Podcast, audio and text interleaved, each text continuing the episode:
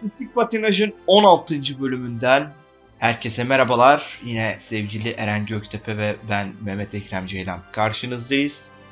Bu bölümde son zamanlarda, son yıllarda çok fazla böyle hayatımızın içine giren bir kelimeyi ve o kelimeden kaynaklanan bir takım örnekleri ve o kelimenin arkasında yatanları konuşacağız. Sevgili Eren Göktepe hoş geldin ve o kelime nedir? Hoş bulduk canım. Hoş bulduk balım. O kelime linçtir. Linç kültürünü konuşacağız. Neden linç ederiz? Neden linç kültürü bu kadar e, hayatımızın artık her alanına girdi? Ve neden diye konuşacağız. Genel olarak neden sorguluyoruz zaten farkındasındır Eko. Evet zaten ben cevapları değil soruları severim. Bunu da daha önce sık sık dillendirmiştim. Charles Lynch'i tanır mısın? Charles Lynch'i tanımaz idim. Ta ki sen bugün bana o linki atana kadar e, Allah onun bin belasını versin deyip senden Charles Lynch'i bana ve dinleyenlere bir kere daha anlatmanı isteyeceğim. Charles Lynch 1736 ve 1796 yılları arasında yaşamış Virginialı bir çiftçi. Amerikan kendisi ve Amerikan Bağımsızlık Savaşı sırasında İngilizlerden yana olanları cezalandıran düzmece mahkemenin başkanlığını yapmış abimiz. Tamam mı? Sıradan bir çiftçiyken ve Amerikalıların İngilizlerle yaptığı bağımsızlık savaşında bağımsızlık ideolojisine karşı çıkanları cezalandırması için e, kişilik, eğitim ve analitik düşünme yönünde herhangi bir altyapısı olmadığı halde yargıç yapılmış ve keyfi uyguladığı acımasız yaptırımlarla ünlü. Türkçe'ye de dilimize de linç etmek kelimesi Charles Lynch'in bu hikayesinden gelir diyerek şimdi senden bunu yorumlamanı isteyeceğim. Ya kayıt öncesinde de seninle ufak sohbet ederken konuşmuştuk. Ee, ben bu linç denilince gözümde canlanan hep e, işte mahallede esnaftan yenilen dayak o bir kalabalık bir grup tarafından yapılan eylem olarak e, gözümde canlanıyordu. Bu kadar terimolojisini ve kökenini bilmiyordum. E, senle yaptığımız sohbette de sen çok güzel şey söyledin beni aydınlattın orada. Yani zaten o da aynı şey. Hukuksuz herhangi bir, bir kararı olmadan verilen ceza hatta abartılı cezalandırma yöntemiyle e, Charles Lynch denilen zatın e, hayatlarımıza soktuğu bir terim olarak, bir tanım olarak kalmış. Yani e, öncelikle zaten hiçbir Wikipedia'daki o yazı çok güzel ya. Hiçbir analitik düşünceye sahip olmadan, hiçbir yetkisi yeterliliği olmadan sırf cezalandırma amaçlı e, mahkeme başkanı olan bir insanın hayatlarımıza yıllar yıllar sonra nasıl bir etki yaratabildiğini bugün e, tekrar tekrar görüyoruz. Çünkü linç artık o kadar yaygın bir şey ki ve e, tam da tanımdaki e, örneğine uygun bir şekilde ilerliyor. Hiçbir karar, hiçbir hukuk, hiçbir bağlayıcılığı olmadan hatta genelde hiçbir yeterliliği olmayan insanlar tarafından yapılan bir eyleme dönüşmüş durumda.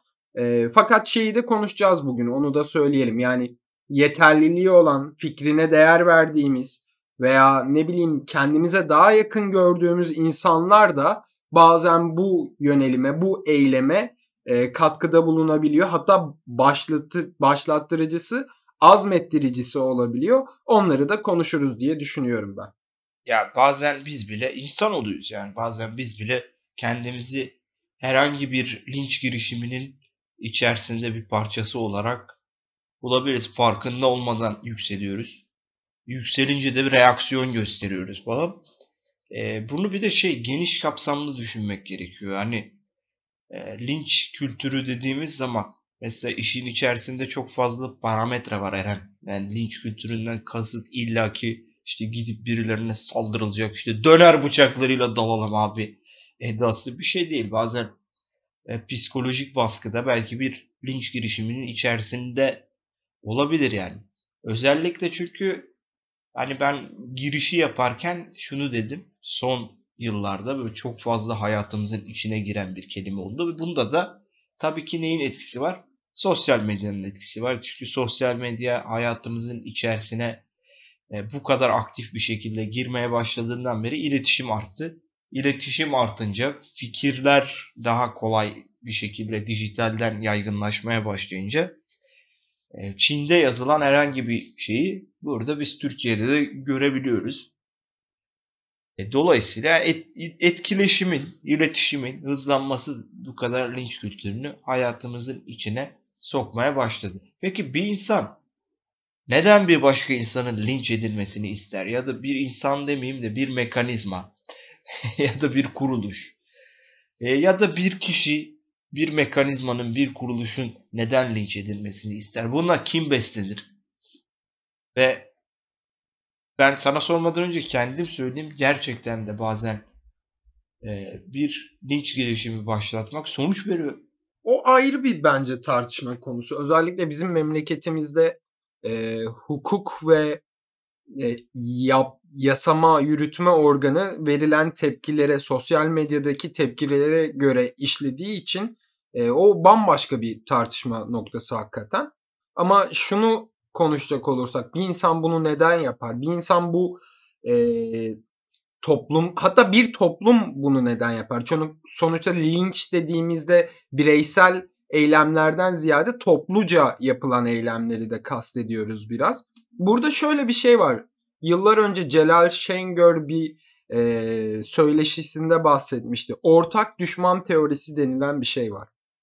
Yani şu anda dünyada hemen hemen her toplumda, hemen hemen her bölgede e, sürekli bir kavga, bir kargaşa, sürekli bir senden olmayan öteki e, unsur mevcut. Fakat en ufak bir uzaylı temasında bütün dünya hepimiz kardeşiz mottosuna ilerleyecek. Çünkü artık yeni ve ev hani bütün dünya tarafından kabul gören bir ortak düşmanımız olacak. Ortak düşman bu, bu Celal Şengör'den duyduklarım ve o an beni çok aydınlatmıştı ortak düşman teorisine dair.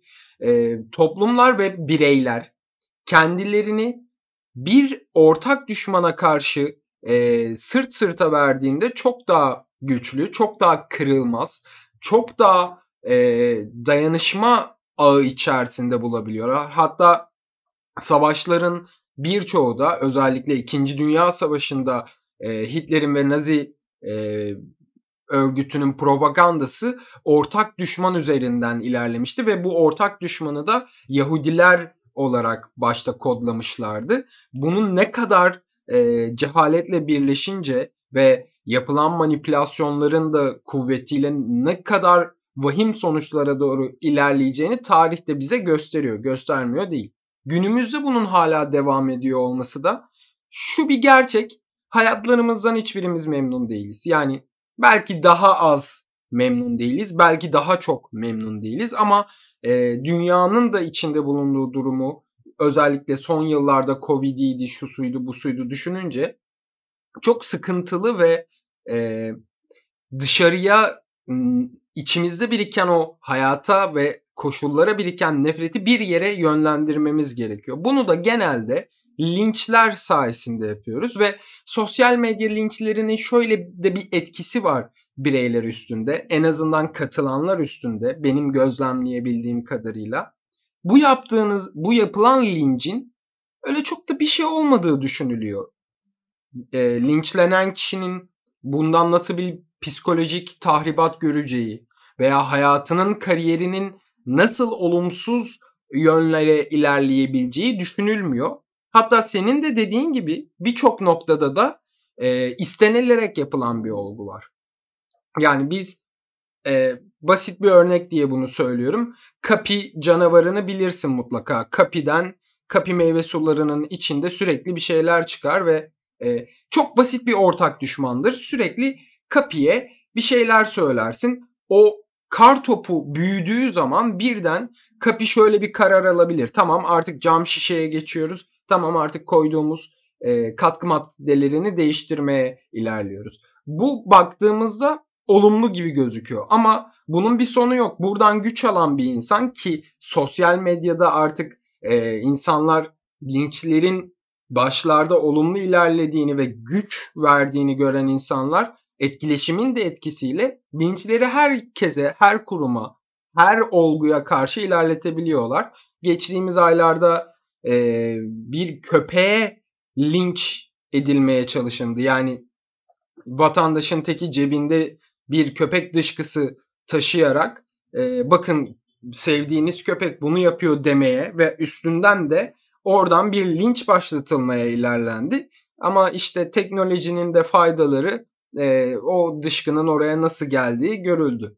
E, sanırım yapabileceğim ilk kaba özet bu olabilir Ekrem'cim. E, tabii ki senin de fikirlerini alalım. Biraz uzun konuştum. Sen de biraz konuş. Elbette ki sana sana sorduğum soruyu elbette ki bir de kendim de cevaplayacağım. E, bu arada biz bu konuyu niye seçtik onu da söyleyeyim. Çünkü yani Türkiye'nin gündemi her zaman olduğu gibi yine karman çormanken oldukça karışıkken bir anda Sezen Aksu'nun 4 yıl önce yapmış olduğu bir şarkı üzerinden Sezen Aksu'ya linç girişimi başlatıldı.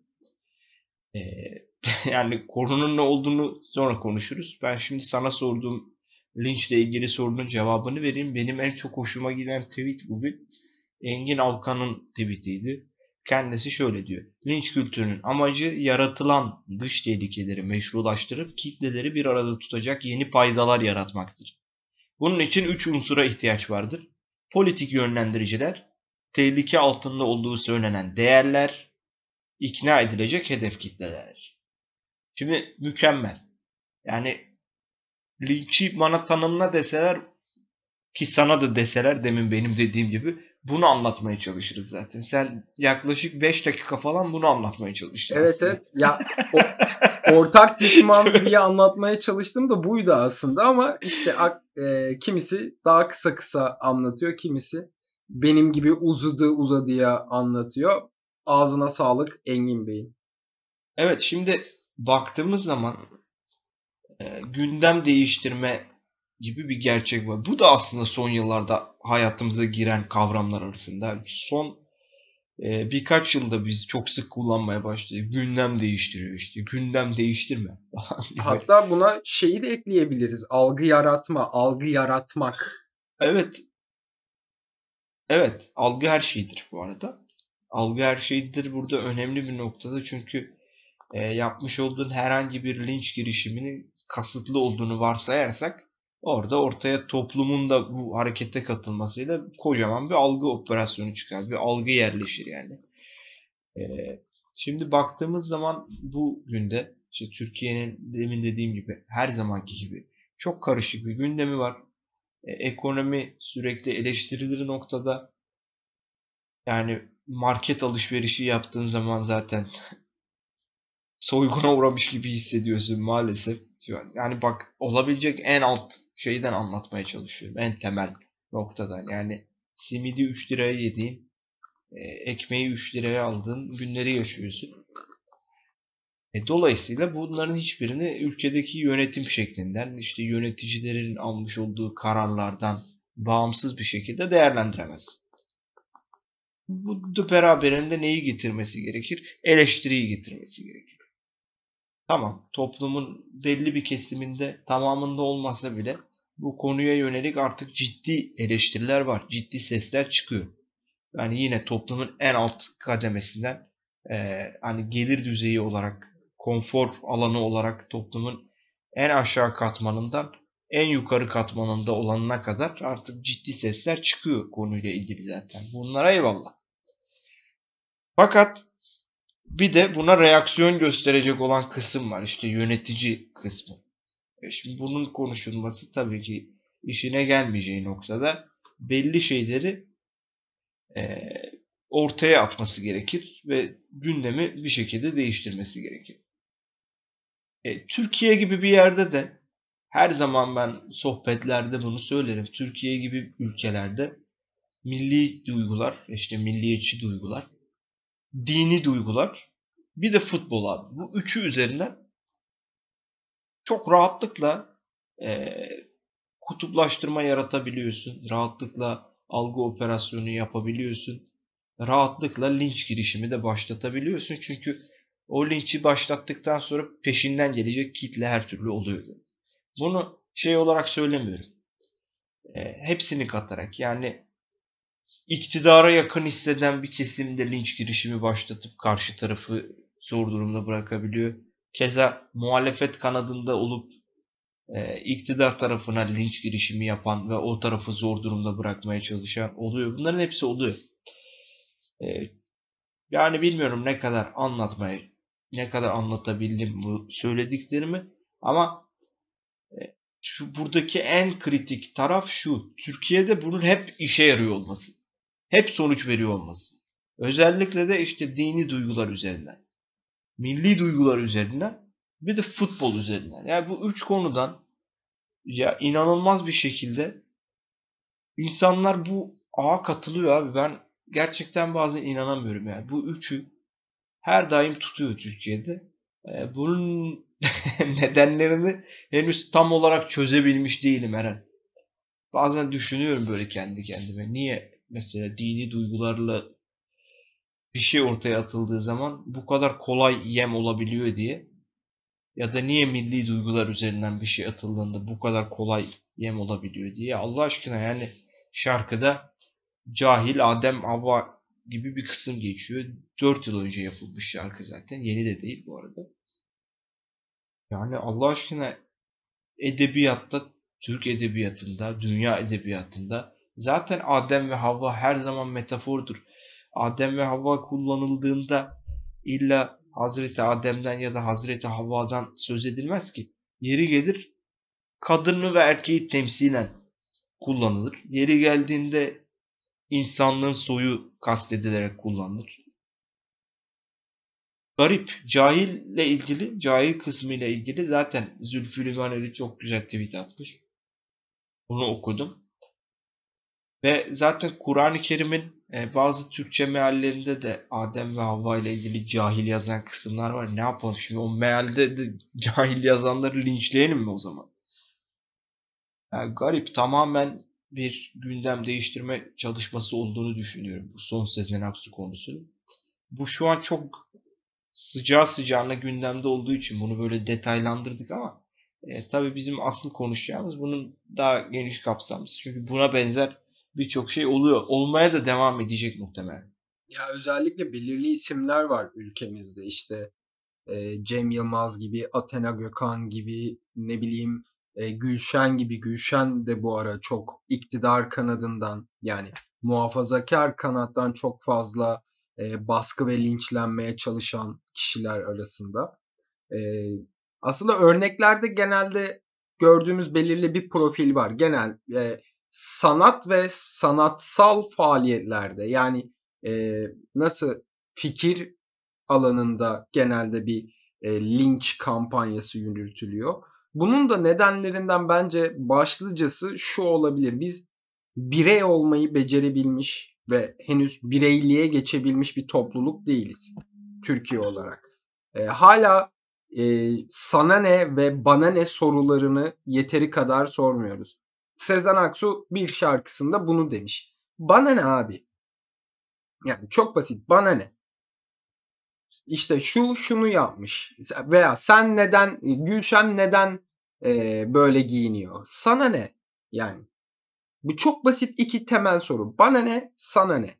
Ya Gülşen böyle giyindiği için senin toplumuna bir zarar geliyor mu? Gelmiyor. Ve Gülşen'in böyle giyinmesinden toplumun zarar görecekse zaten orada tartışılması gereken başka sorunlar var demektir. Yani Aynen öyle yani. Demin dediğim gibi simit almak için 3 lira verip ekmek almak için 3 lira verip Gülşen'in kıyafetine takılma yani, yani. Ya çok doğru bir şey abi. Yani e, ekmeğe 3 lira ne bileyim süte 20 lira verdiğin bir topraklarda e, Gülşen'in ne giydiği neden dert olabilir ki? Yani Gülşen'in keyfi ister öyle giyinir. Keyfi ister yıllar içinde bir sürü giyim tarzı oldu insanların. Kim karışabilir ki? Yani bu ülkede 80 darbesi döneminde Zeki Müren sahne alıyordu abi. Yani bunları çok çabuk unutuyoruz. Bülent Ersoy gibi bir figür e, darbe yönetimi tarafından sürgün edildi ve sonrasında geri gelebildi. Ve şu anda Geri gelebildi ve şu an iftarlara katılan kesinlikle yani çok büyük bir queer figür olmasına rağmen o kadar büyük kabul gördü ki artık bu Bülent Ersoy'a herhangi bir bu kanattan e, bir e, sataşma, bir ne bileyim linç, bir baskı gelemiyor bile. Yani artık bu kabul görmüş durumda.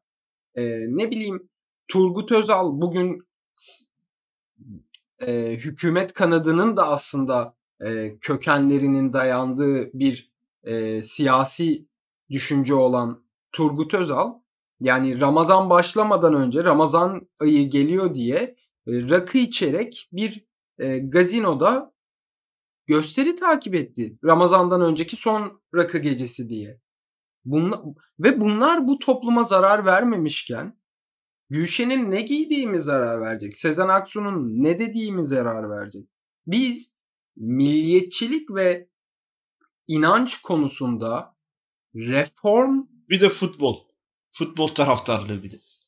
katılıyorum yani futbol konusunda da başaramadık bunu. Ee, hani Batı dünyasında Rönesans reform hareketleri var ya biz bunu gerçekleştiremedik maalesef. Evet. Biz skolastik düşünceyi hep tercih ediyoruz. Evet yani beceremediğimizden mi?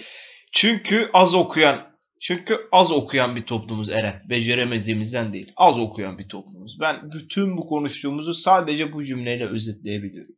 Az okuyoruz. Katılıyorum. Yani etkisi vardır. Çünkü e, özellikle dijital spor medyasının yaygınlaşmasıyla spor atmosferinin biraz değişebileceğine hepimiz inanıyorduk. Çünkü artık her şeyi çok daha fazla görebiliyoruz ya işte İngiltere'de maçlar nasıl oynanıyor, orada hakem ne kadar eleştiriliyor, şu ne oluyor, bu ne oluyor. Ama aksine daha da kutuplaşıcı bir e, yöne ilerledik. Yani artı yazacağını düşündüm. Benim ben 28 yaşındayım. Bugüne kadar ya bundan kötüsü olmaz dediğim ne varsa daha kötü oldu. Heh bugünden sonra bu konu ilerler, düzeller. Çünkü bak böyle bir atılım yapıldı dediğim ne varsa daha kötüye gitti. Ya bunun herhangi bir tarihsel ya keşke Can Hoca da burada olsaydı da bize tarihsel açıdan e, bizim gibi olan toplumlar bunun örneklerini yansıtan başka toplumlar var mı onu anlatsaydı. Ama bana da çok garip geliyor ve cevabını bulamıyorum ne yalan söyleyeyim. Evet son bir soru soracağım sana ama son soruyu sormadan önce şunu da söylemekte fayda var. Biz burada şimdi ahkam kesiyoruz linçle ilgili ama yarın bir bakmışsınız biz de tabii ki böyle bilinçli bir şekilde değil ama e, aynı fikirde olmadığımız bir şey ortaya çıkmıştır ve biz de bir anda reaksiyon gösterip aslında oradaki linç girişimine katılmışızdır. Çok da keskin de olmamak gerekiyor bu konuda çünkü biraz reaksiyonlar anlık insanlarda. E, maalesef böyle bir şey de var. Yani bunu başlatanlar azmettiriciler açısından değil de senin benim gibi bizi dinleyenler gibi normal sosyal medya kullanıcıları e, normal bir şekilde konuya bir yerden dahil olanlar için söylüyorum. Kimse aha linç var hadi ben de gireyim de şunu linç edeyim diye girmez yani. Yani e, bu biraz çok benim mesela bir arkadaşım var. E, ismini vermeyeyim. Kendisi mesela e, bilgili de bir insandır. Çok da bilgedir. Yani e, fakat aynı fikirde olmadığı her şeyi ve herkesi geri zekalı olmakla suçlar tweetlerinde. Hadi mesela bak linçlemeye çok yatkın bir arkadaşım var mesela.